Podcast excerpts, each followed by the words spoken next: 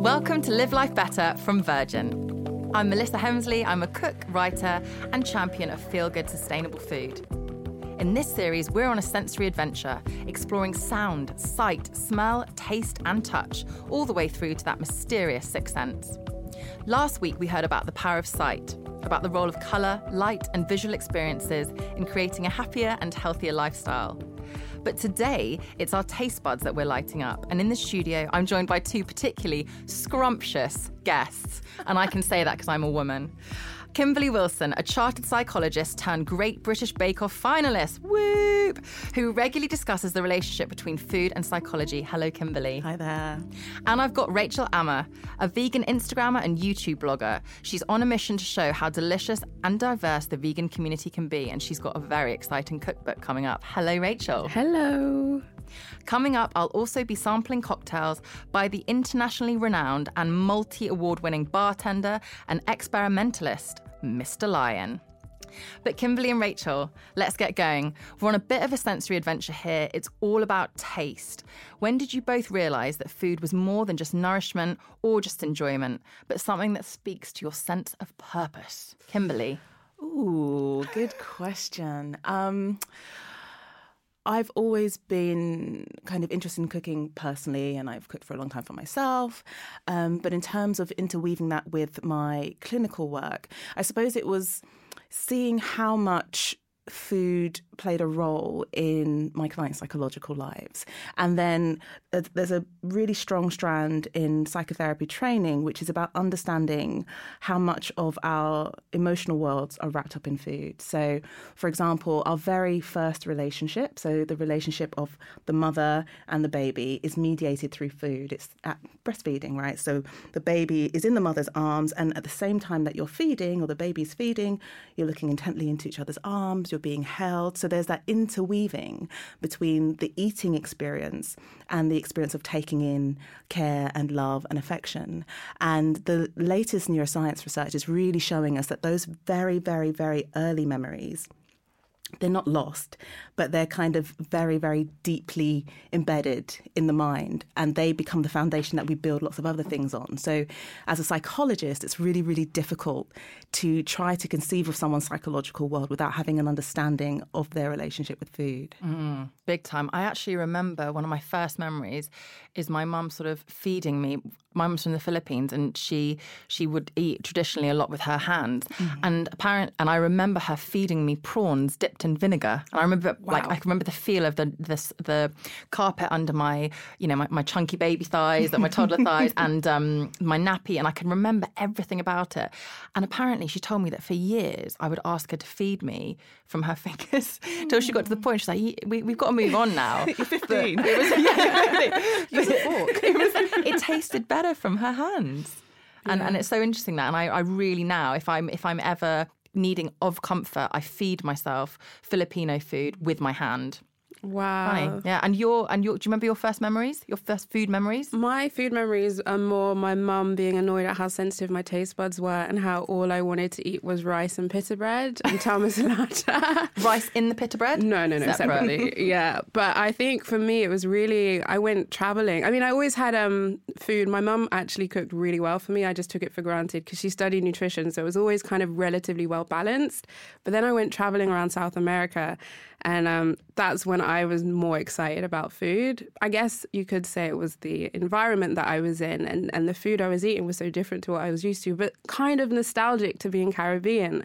Mm-hmm. And then um, after that, I went vegan. And then being vegan had this whole like enthusiasm and excitement to be like, oh my goodness, like I love food anyway. How can I continue to love food as much as I did before, but just eliminate meat, fish, and dairy? Mm. And then from that, became this like new wave of kind of nostalgic experiences from before of eating, but in a plant based way.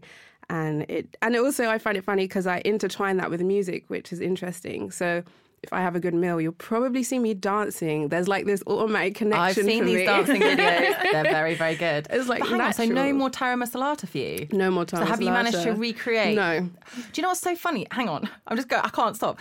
You said rice and pita bread and taramasalata, which I find quite a strong, interesting flavour that a lot of kids wouldn't like. Yeah, that was your thing. Yeah, I don't know what happened, but my grandma started giving me Lara and pita bread. Maybe because it reminds you of your grandma. You love your grandma.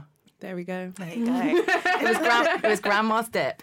Okay, Kimberly, Hmm. can you talk us through how you got started um, in the public eye on Bake Off?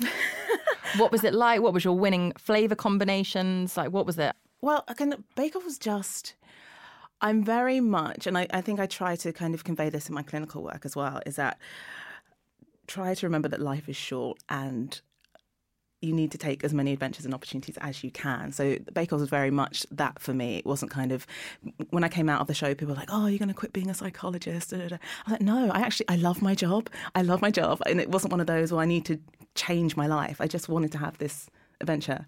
Um, so the show was fantastic. It was just a lot of fun, and I, for me, it was like baking camp. It was like every week. Wasn't it amazing, amazing food psychology sort of case study, watching that many people stressing and, and being just- completely immersed in flavours and food? It was really extraordinary because I had this moment in my first, the first ever challenge, uh, which was just a Victoria sponge. Just it's almost like the foundation food for a The baker. queen of cakes. it's- you know, you just think it's just it's just a sponge, um, and we go in and you suddenly have this incredible moment of panic. So we were standing outside the tent and people started going, "Oh, so what method are you using? What are you doing? How are you going to do it?" And there are a couple of methods, very briefly.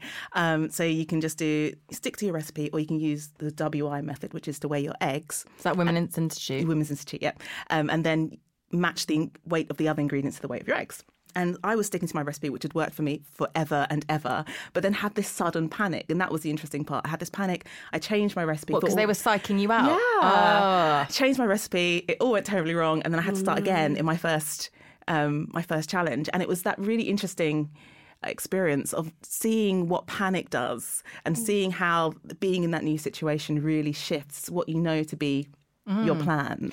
I find cooking so mega um, impacted based on how I'm feeling. So, well, and also eating. If I'm stressed, I just cannot eat. My stomach is churning. I just, Yeah. even if I'm hungry and I know that actually I need to eat, I can't do it. And mm. I find cooking such a relaxing way. And I know that a lot of people don't find cooking for themselves particularly relaxing, which is a shame. And I know mm. that we're all about very simple, home cooked, comforting foods. But it is interesting, isn't it? Mm. What, what how we can psych ourselves out of preparing a meal for ourselves, which seems like such a basic human thing to do. Yeah, well, actually, the thing about not being able to eat when you're stressed is because they're two different parts of the nervous system. So essentially, you have your fight or flight system and then your rest and digest system, and they work as a kind of counterbalance. They, they can't be going at the same time. So when you're stressed or worried or anxious, your body is preparing to respond to that threat and it's shutting down digestion, relaxation, and sex, basically. So anything that you'll do when you're relaxed doesn't really happen. And so that, you know, you're not running away from a tiger and thinking, hmm, maybe I'll stop for a snack. Like, so you can't do the both things at the same time. And that's why it's really important that people do try to relax and to not eat in a stress state because you won't be digesting your food properly. Which is why it's so important, right, to not cook food that stresses you out. And I think, and I want to talk to you, Rachel, about vegan food and how it is something, or any any kind of plant based food.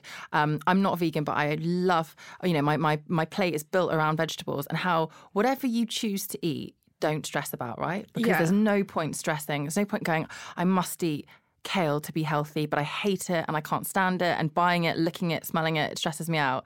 What do you say to people that find any kind of cooking stressful? And then how do you get them to try something new if they're already afraid of everything? I always kind of think that maybe you should start with the basics. So think about a meal that you had before and how you would maybe want to adapt that to use maybe more plant based foods and more legumes. So if there's a meal you like, swap out the meat or fish or dairy with some legumes, some black beans, some kidney beans, something like that, and, and do it like slowly incorporating things, but don't panic, don't stress, don't feel like you need to have every single ingredient. Like cooking can be really fun and relaxing. So don't feel the pressure of needing the exact measurements and making sure you need, like you said, all your kale and your spinach and then all these superfoods or something like that. Keep it quite basic and quite simple until you kind of slowly get into the groove. I agree that beans are our friends when it comes to all sorts of cooking because they're cheap, they can live in your cupboards, right? Um, you don't need to stress about things going off. But people will say that they're boring. So let's talk about flavour, spices. Like, how do you take a humble tin of beans and make it taste amazing? Like, what would you It's put? so like for me, it's so fun. Like one of my favorites is a jerk seasoning. That's just one of my favorites. I agree. It's just amazing. And the other day on my YouTube channel, I did jerk lentils. So I've turned your really boring bean, your lentil, into this like epic, delicious jerk lentils. And people have been trying it, and they're like, "Oh my goodness, this is so good." Okay, I'm going to make this. Before Yeah. this podcast comes out, I'm going to make it. because it, Jerk it just lentils. it's, it's packed full of flavor and it's delicious and the texture's nice. So it's turning the boring bean legume, adding some really nice seasoning, and you don't have to. Something great about jerk seasoning is you can buy the pre-made mix, so you've got all the different spices together, and you can do that with different kind of um, seasonings. So Can we talk through people to people what is an jerk? What there's so many different varieties, right? There's some Yeah. oregano, thyme. What is it? Scotch bonnet. Yeah, if you were making like a fresh jerk, um, you would have to have your spring onions, your green onions. Yeah. You'd also need to have your allspice, a bit of nutmeg, a bit of cinnamon. You want to have something a bit sweet, whether you're doing coconut sugar or maple syrup. Mm, I love coconut sugar. A bit of soy sauce, or swap that for coconut aminos if you're not doing soy. Um, oregano, like you Yeah. said, thyme essential. Um, you can also add coriander and parsley, and it all just kind of infuses together. And No obviously, wonder it tastes so good, right? So good. So good. And I think the really, I, th- I, I think what's 2019. I've been cooking now professionally for about nine or ten years. Back when I was cooking, you had to sort of make your own spices or spice mixes a bit more th- than now because now there's so many people that have got food startups and so many supermarkets now have realised that home cooking, people want to home cook, even if they don't get to cook as much as they like. And there are such great quality brands out there. So you can forget about having to do it all. If you love it already, yeah, mm-hmm. make it. If that really chimes with you and you've got time, pour a glass of wine, make a seasoning. But there's almost no reason now to not make something taste delicious. It's so easy, isn't it? so much easier now. And Kimberly, you described yourself once as a flavour magpie. I really like that. I don't quite understand, but I do. But talk me through it. I want to be a flavour magpie. I think I'm one too. It's just this idea that I feel like sometimes we get a bit locked within the immediate kind of global community of flavors. And I what I love is finding deliciousness all over the world. So lovely kind of the fermented flavors of of Japan and how they get more flavor out of something when you've given it just salt and thyme. Um, T I M E. T I M E, yes. um, and then just the kind of wealth of flavors from Southeast Asia and all of those wonderful spices. And then going across into, like, just going across the world and like seeing how people have made use of their immediate environments to Mm, their local create ingredients. food. Yeah. And I think there's no, you know, certainly in the West, there's no nothing that really stops us from really taking advantage of that. And and for me, it's also about f- using food as a way to find out something about a community or a group of people and their story. And if you're interested in people, you have to do that through the food. Like the food is the most direct way to understand something about someone's life, and it's the one thing no matter where you're from in the world that we all share. We all have an experience of hunger, we all have an experience of eating, and it's something that we can commune over. It's something really personal that you can share with someone as well, I find. Yeah. yeah. I'm in, do you guys know about a charity called Cook for Syria? There, there's a charity. It's about um, probably coming up to two years old now, and there's a Cook for Syria cookbook and a and a, a baking book as well. And the money is is raised to support Syrian refugees and also people in Syria. Mm. And what's incredible about it, there's one particular guy called Imad who's actually got a pop up going in London at the moment, and he says, and he's now here with his daughters and his family, and slowly but surely each family member is able to come over. And he says what he loves the most about Cook for Syria is the fact that his kids aren't going to be able to grow up and or go back to Syria now, and he feels mm. so happy that people in London and, and the UK have embraced Syrian cuisine. They're interested and curious, and he can now his kids mm. can sort of talk about it and talk about their culture that they've now not got a home for, that they can enjoy and I have loved learning about Syrian food and I just like you know teaching I always say to someone like if they if someone invites me over to their house which never happens because everyone wants to come to my house terrified of you. I always say just yeah they, I, I just say cook me something that your mum would make you because I feel like that's the best thing Yeah. ever um, cook me something that your mum would make you or what would you cook for someone when they're not well I think that's yeah. always a really Yeah, great a way really of Yeah. Of doing. So like it is a bit of a february is not the most cheerful time of year. Does anyone have any flavors that they turn to at this time of year for cheering them up or Well- mine's ginger. I'm just going to put it out there before anyone I, takes I ginger. could eat so much ginger, but it's like um, when my mum, my mum's um, dad is from Sierra Leone and her mum is from Wales. So when she was little, she would spend summers in Sierra Leone, and one of the meals she always had was peanut chicken stew. So mm. recently, I made her a vegan version, and it like blew her mind and gave her that kind of nostalgic feeling of being back in Sierra Leone, but a plant-based version. And that is like ginger, spices, peanut butter, smooth peanut butter with tomatoes, and we've got some black eyed peas in there, butternut squash, spinach, and it just comes together. It's so hearty, so that. comforting, and it's got scotch bonnet, so that little bit of heat. so peanut butter chicken originally from sierra leone and now it's what have you named it? While it's in my cookbook. okay. A- when, when do we get to see the cookbook? When's it out? The cookbook is out in June.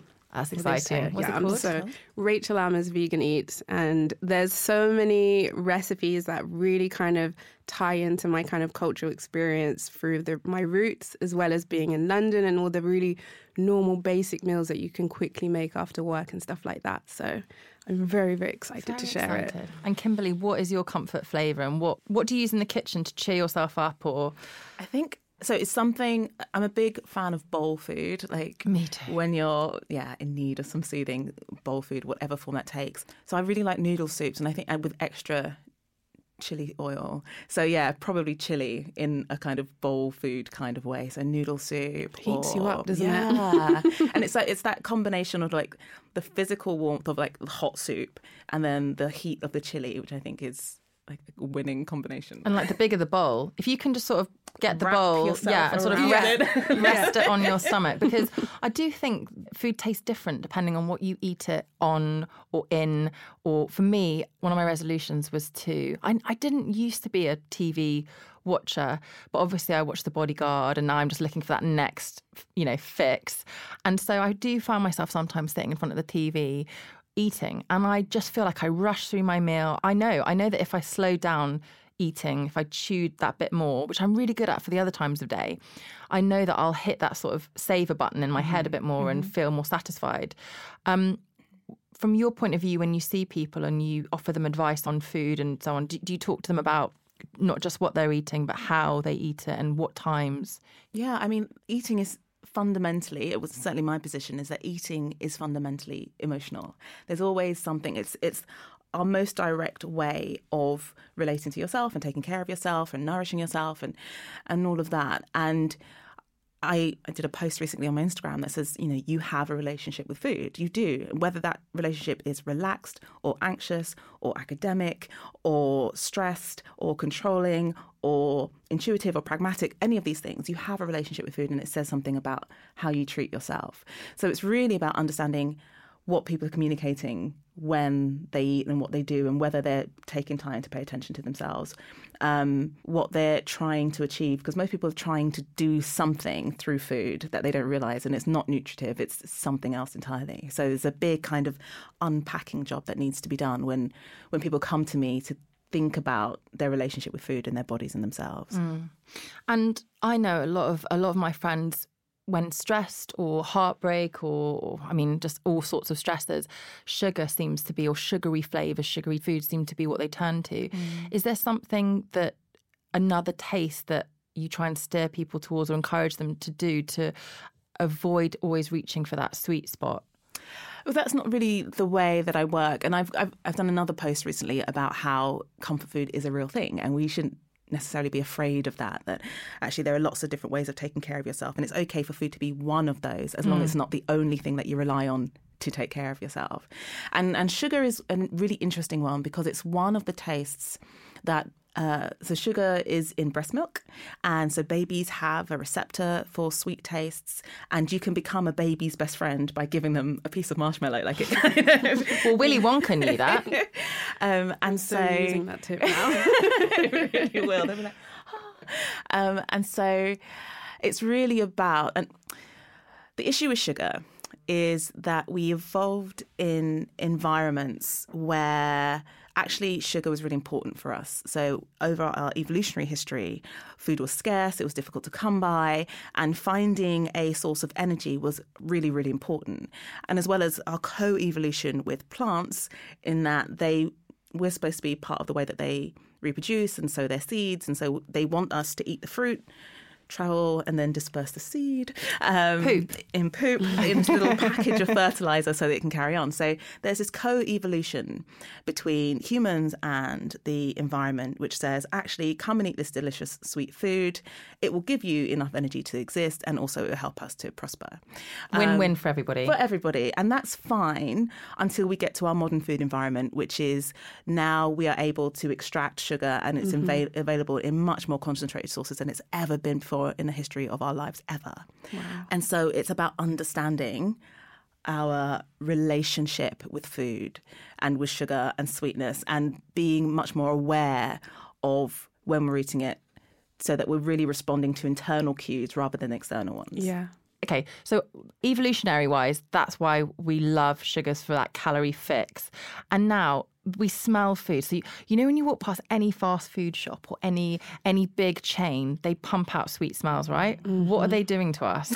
how does it get us? I mean, I know how, but tell everyone why it's why there's no surprise we can't resist it. What's Well, going on? Totally. They're kind of hijacking your brain. And you know, when you go into the supermarket, even if the bakery section is way at the back of the supermarket, you're smelling the hop. They pump it out. Yeah. they pump it out to the front of the doors because they know it's going to draw you in because food is so motivating. Because we need it to survive, so much of our biology is directed to getting us to go towards food.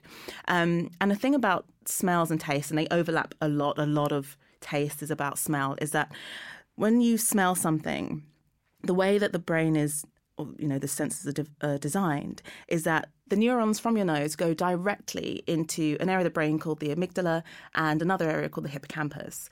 And if you want a little bit of science, we do. um, so the amygdala is the kind of center of our emotional, the limbic system. So both of these areas are part of the limbic system, which is our kind of emotional management system. And the amygdala manages our fight and flight response and our our survival responses, essentially. And the hippocampus is really central to memory, especially long-term memory. So laying down stories of our lives. And that's why smell, more than any of the other senses, so smell and taste, are so linked to emotional memories. So when you taste something and it reminds you of your mum, or it reminds you of your grandma, Yeah. or it takes your mum back to her childhood, it's because smell goes directly into our emotional memory system. I find it interesting that before I went vegan, if I smelt KFC, I used to get so like, oh yeah, I just need some KFC. Whereas now, like my emotional relationship with it has completely changed, and now when I numbed it? smell it? I feel more sad. You? That's really interesting. Yeah. So we can, so we can, because we can, our taste bud. You know, people are say they they want to not crave something so much because they've decided that food might not be sit well with them, or they'd like to cut down on something. I mean, I'm thinking about people that want to maybe steer clear of, say, a brand of fast food chain.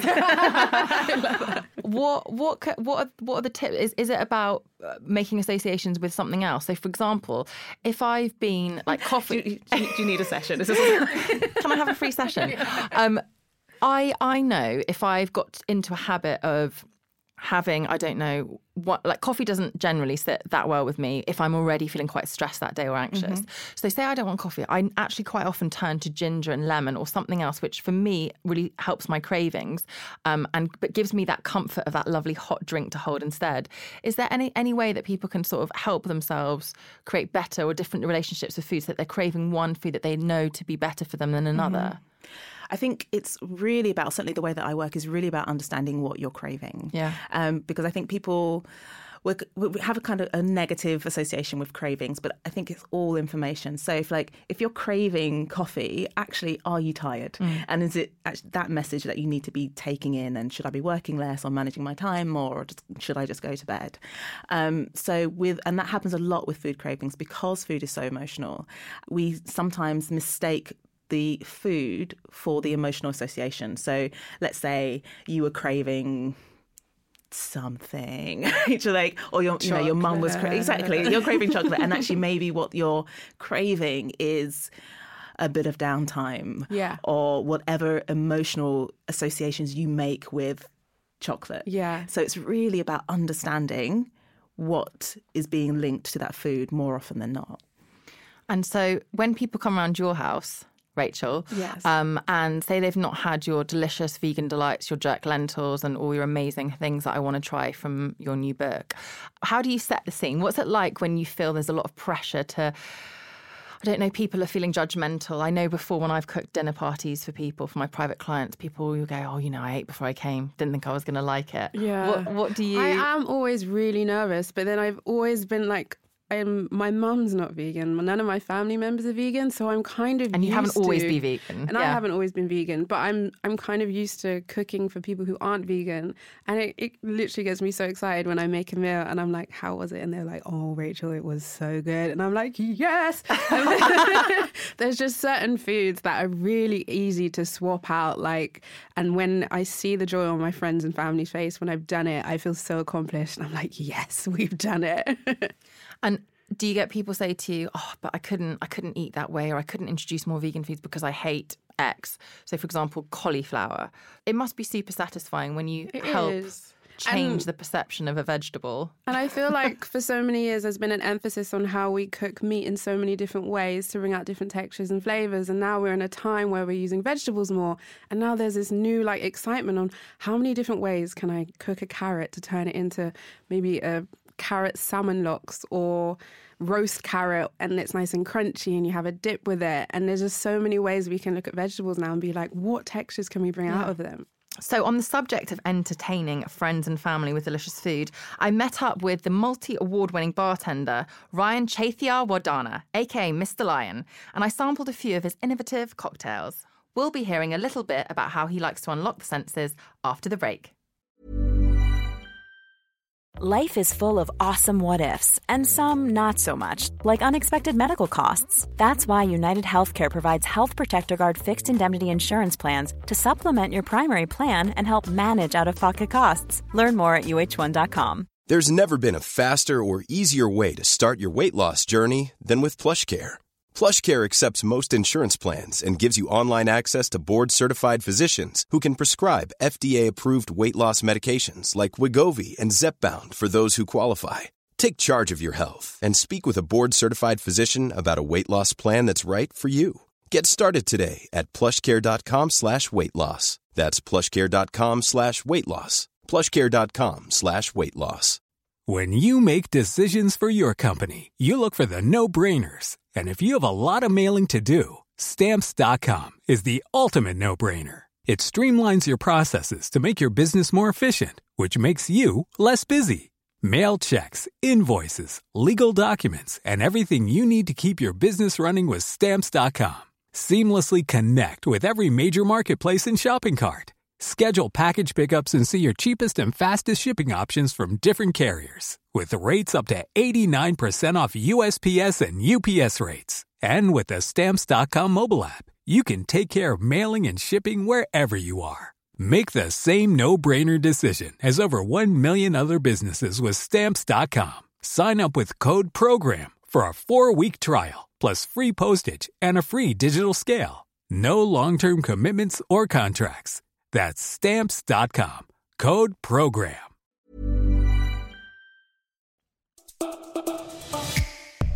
Finding happiness in a satisfying and fulfilling career can be a challenge. But when you throw additional barriers into the mix, the idea of job satisfaction can seem like an unattainable goal. Why don't you start by telling me a little bit about the most shameful mistake you've ever made in your life? Shameful mistake. And hold, hold, hold fire. I asked that just to, just to offer a sense of what is effectively the question I'm asked every time I apply for a job. Breaking Barriers is a groundbreaking podcast series.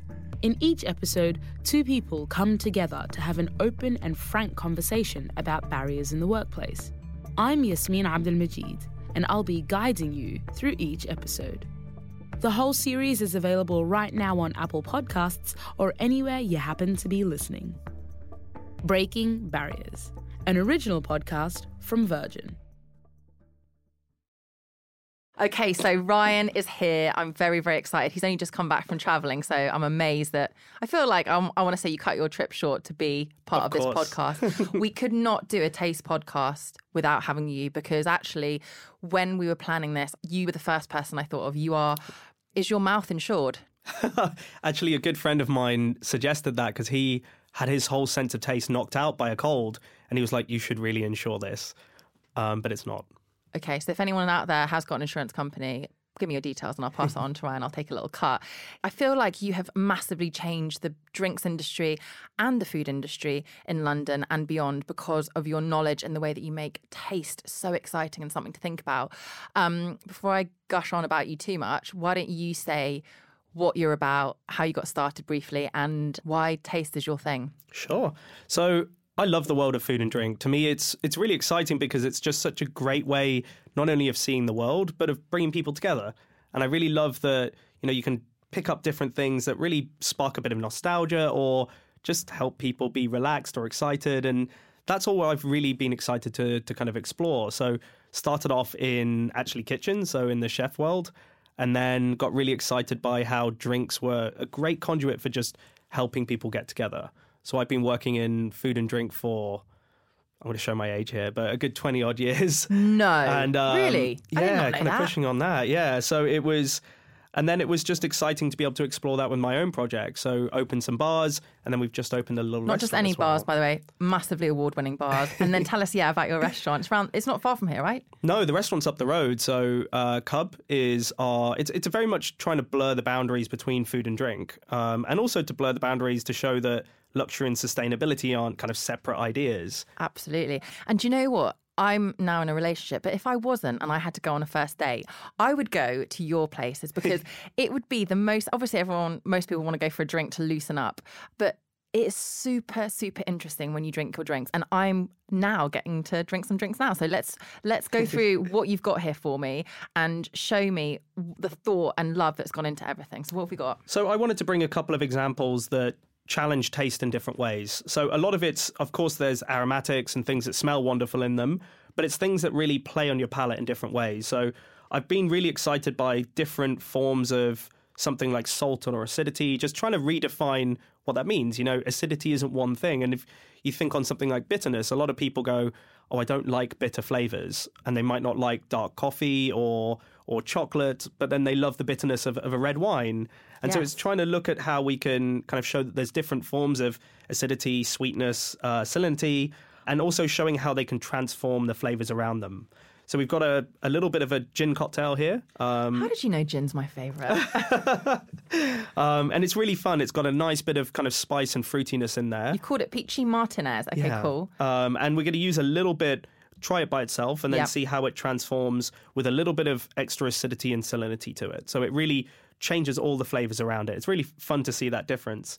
Um, and then we're going to do a drink that uses beeswax, um, which sounds like something you wouldn't expect to be in your drink, but it gives this amazing body to it. It's you know it changes the way the flavors lift off your palate. It's it's really fun. It's one of our favorites. Okay, what am I going to try first then? I think we might try actually something. We're going to try one of these products from the guys over in Copenhagen. So I've just gone out to see them, and this is really intriguing to me because it's based on chili. And I'm Good, a I love chili. Well, see, I'm a chili wuss. I Are can't do. you? Yeah, it's terrible. In my head, you can take any flavour. I'm so surprised that there's things that you can't handle. Well, I'm I'm fascinated by it, but I can't. My brain can't compute it. And actually, there's something else that I'm going to give you that's in that vein. So this is a bit more like chili. Okay. But this is it's distilling the chili. So Yep. instead of getting that heavy spice, we're Yep. going to have all of these amazing kind of fruitier flavors. Mm-hmm. So it's chili that kind of tastes like melon, which I think is quite fun. Yeah. Okay, give me Um, that so I'm going to start with this one. Okay, so I'm having my sip Yeah. now. So it's Oh, I can smell it. That's amazing. because you smell and you're. I, when I first tried this, I was terrified. I was like, okay, I'm going to be tasting a load of spice because you get all of those kind of cues. You think about the fact that it's going to taste hot. You know, you've got those.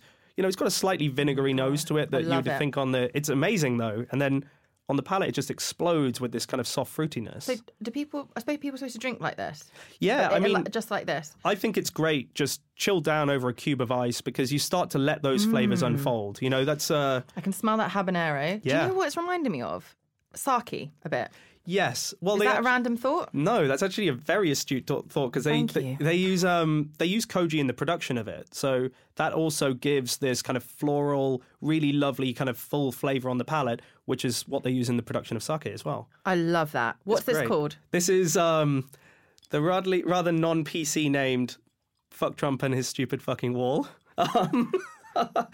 Which is absolutely brilliant. I wonder what inspired that. Um, that is delicious. So where can we? Where can someone drink that? I, Empirical Spirits is is the producers behind this, and they're based in Copenhagen. And their website you can buy direct from them. It's amazing. I tell you what, don't bother taking flowers and candles to people's houses anymore. Just buy a bottle of that. It's absolutely delicious. Right. Um, I'm saving the rest of that. Yeah. Next. Okay, so we're going to do this peachy Martinez. Okay. So it's based on quite a nicely spiced gin. So it's uh, it's called Colombo. It's it's using kind of botanicals from Sri Lanka, which is where my family are from. So it's a nice nod to that. Um, That's and why you're so good with your flavors because Sri Lankan food is just blows my mind how delicious it is, right? there's It's a lot so of incredible aromatics that's going on there. and botanicals and and you know what i feel like two or three years ago unless you were mad on drinks and, and in the drinks industry the word botanicals didn't pop up that much but No. isn't it incredible now how it's botanical this and that and it's Yeah. fantastic and obviously all the non-alcoholic drinks i mean are you seeing a, a change in how people drink with alcohol and not alcohol and A huge amount. And one of the things that always excited us, that by the way, that might be a bit sweet as it is, because we've left it purposefully on that kind of slightly like fuller side. So you got a bit of the spice from the gin. There is uh, a kind of Rosso vermouth and a bit of a kind of peach vermouth in there as well. love this. But what we're going to add is this is a, a 3% solution of some this wonderful cider vinegar and some salt and just a couple of dashes. Now, it's not that you're going to taste this as being necessarily either vinegary or salty, but that was just a matter of drops. But it, what it'll do is it'll just kind of it helps dry out the whole palette of it, and you know you get a very different. You, the fruitiness explodes in a different way, and it's this kind of wonderful thing about the fact that your your kind of tastes blend in a really mad way. Is that quite a good tip? You know, you know, people are very much, I'm sure, down to you now, very interested in cocktails and serving up that cocktail, being super proud of cocktail. And I Hmm. and I know when I post the picture of um, me making a drink, people are always really into like, where's that glassware from? They really see the making the drink before Yeah. an event as part of the meal as much as the pudding is. Is that a good tip then? If you've made a cocktail and you think it's too sweet. Add a little dash of apple cider vinegar, where you might think lemon or lime, but Yeah. if you've run out of them, add a little apple cider vinegar. And I think, you know, people should be customizing the drinks to their own tastes. There are so many wonderful flavors to play with. And, you know, traditionally people used lemon and lime to just be the kind of souring agent. But there's so many wonderful things you can use. And cider vinegar is wonderful. You know, just a couple of dashes and it just brightens everything. And the same with just a tiny pinch of salt. It's like you do in your cooking. You know, if you're making, if you're baking or you're doing a dessert, you know, my mum was a pastry chef and she taught me the wonders of what a little pinch of salt will do just to kind of transform all the other flavors around it. Okay, so that was super delicious. That was the peach martinez. That was What's our next? peach martinez, um, and I think then we're going to try. We've got time for one more. we're going to do the Yeah. we're going to do the old fashioned. So this is a very fun one. It's it's based on whiskey, and you know, an old fashioned was a, a really old style of drink. It's a mixture of spirit with some sugar, water, and bitters. But it really transforms with this wax. So usually this was a drink that was served over ice, mm. and you would kind of sip it, and it would dilute, and it would get lighter. We've kind of reversed the process. It's probably not as cold as it should be, but it kind of while it's quite cold, it goes you get the suggestion of it being syrupy and you get this wonderful honeyed aroma on the nose. Do you know what? I just sniffed this, and all I want to do is sit by a big fire Oh, it's- it's with some exactly that. candlelight. Ooh. Sorry, I went off into my own fantasy then. I feel like I could get through winter with this drink. Yeah, it's very much that. Okay, so I'm going in. What's the percentage of this? uh, it's about 30%. It's boozier for sure. But what's wonderful is as you drink through this, you know, if you're sitting there by your fire drinking away at it, it starts to open out and the wax, it kind of builds up on your palate. And it's amazing to see how it just transforms all the other flavors around it. Should we be airing our spirits then, like we air our wine?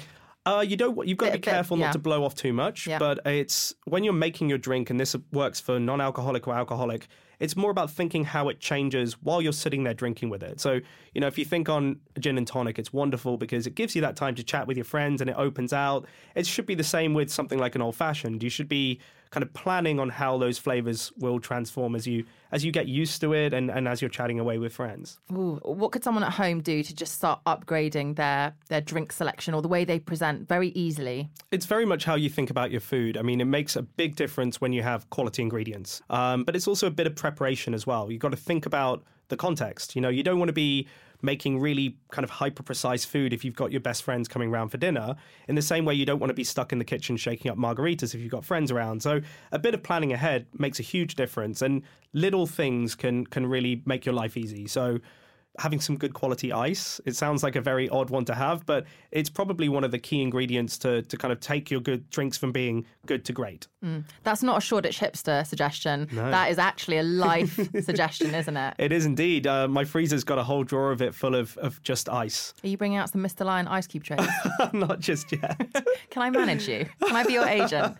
Um, okay, so good ice. That's really Yes. so good quality ingredients. Good ice. You're right. It's just like thinking about food, putting love into it, right? Exactly that. And tasting And- as you go. taste as you go. Find the things that you know you love. You know, if you've got a favorite herb or a spice, you're gonna you're gonna kind of gravitate to that in a different way. So you know, you can put a sprig of mint or rosemary in your gin and tonic, and it just makes it a bit more your own. And that that love that goes into it that translates across. we talked a bit about it for people not drinking or cutting back on drinking they used to just have to drink coke or Yeah. um, some some tonic water Yeah. their world has opened up right Absolutely, and it's so great to see because you know there's there's plenty of reasons why you know as a drinker, I, there's nights where I'm not drinking, or you know lots of friends who don't drink at all, and you still want them to feel special. And there's something magical about a cocktail. So why can't they have something that you know you can't drink more than one Coke or ginger beer, or you're just kind of going, I don't need that much sugar.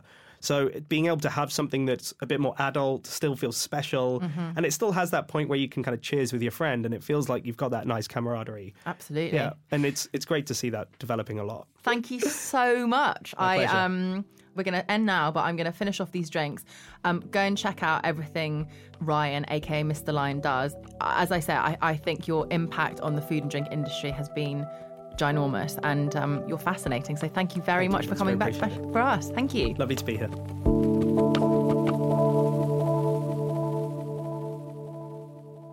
That was absolutely delicious. Um, if you've not been to any of Mr. Lyan's bars, you've not lived. So go to them. Um, I actually, I used to hate olives, and now I love olives, and therefore really appreciate anything olivey and tangy and bitter in a drink. Kimberly, Rachel, anything you didn't like that you now adore? Rosemary. Rosemary. I hate any time my mum tried to sneak it in my dinner. I was vexed, but now I'm, I'm throwing it in all the food I eat, which is hilarious. And also that Really? what's that one that's like the alcoholic sambuca? licorice. Licorice. Yeah, I haven't got time for that. I can't do that. No, licorice is the one I still hate. Like I hated it as a child, and then I thought because you become less sensitive to bitter flavors as you get older, I thought I'm going to be an adult. I'm going to try it again, and then like five years ago, I tried it again, and it's still the devil's bootlaces. So I'm just It, li- that is a great way to describe it. and I'm anything else. So we can say to people, if you if you don't love kale now, you mm. may. But also at the end of the day, if you don't love kale, go find another green there are to other enjoy. vegetables. Yeah, Yeah. yeah. One of my fun things to do is when I want to add some like potent greens is I use like a superfood of wheatgrass and add it to a pesto, like a basil pesto. Ooh, wheatgrass pesto. Yeah, That's but a good basil, one. yeah. So you taste the basil, and you've got like a small amount of wheatgrass that you don't taste it so much, but you're getting the goodness from wheatgrass it. is horrible. Yeah, Let's not lie. Wheatgrass pesto. I bet you someone's going to listen to this and put it in a supermarket um, because that does. I actually think I would really enjoy that. Um, we are coming to the end of the show today. I wanted to ask you to help me um, give whoever's listening some really good tips to take from from this. Uh, anything you'd like to share with people?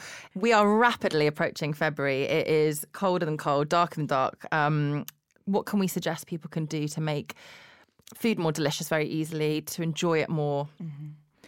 I'm, I'm going to go back to bowl food. So, actually, there's something really important about temperature.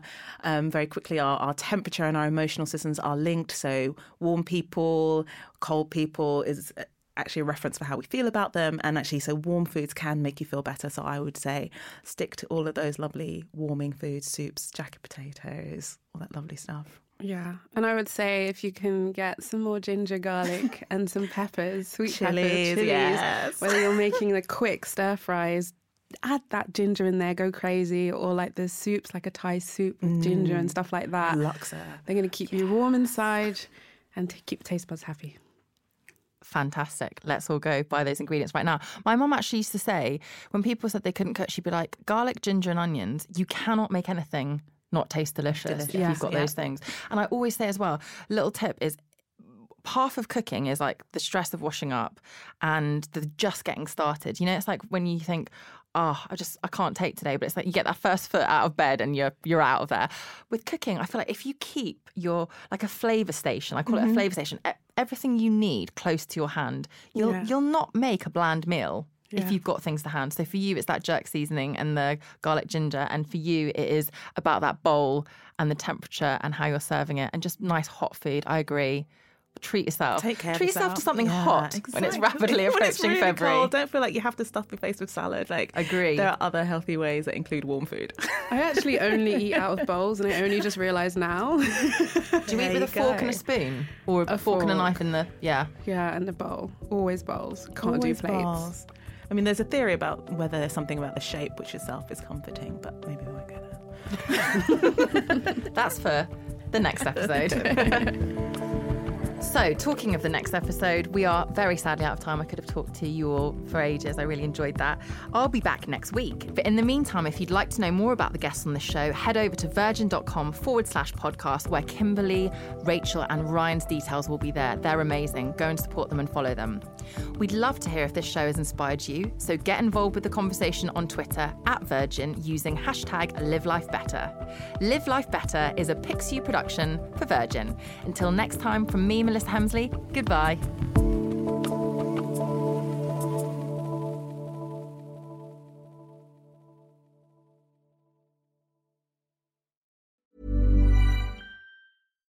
When you make decisions for your company, you look for the no brainers. And if you have a lot of mailing to do, stamps.com is the ultimate no brainer. It streamlines your processes to make your business more efficient, which makes you less busy. Mail checks, invoices, legal documents, and everything you need to keep your business running with stamps.com.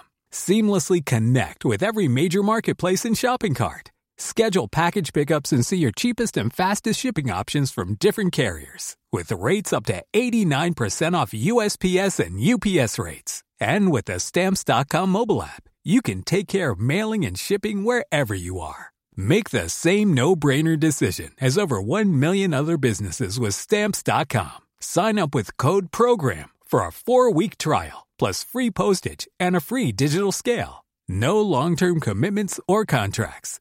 That's Stamps.com. Code PROGRAM.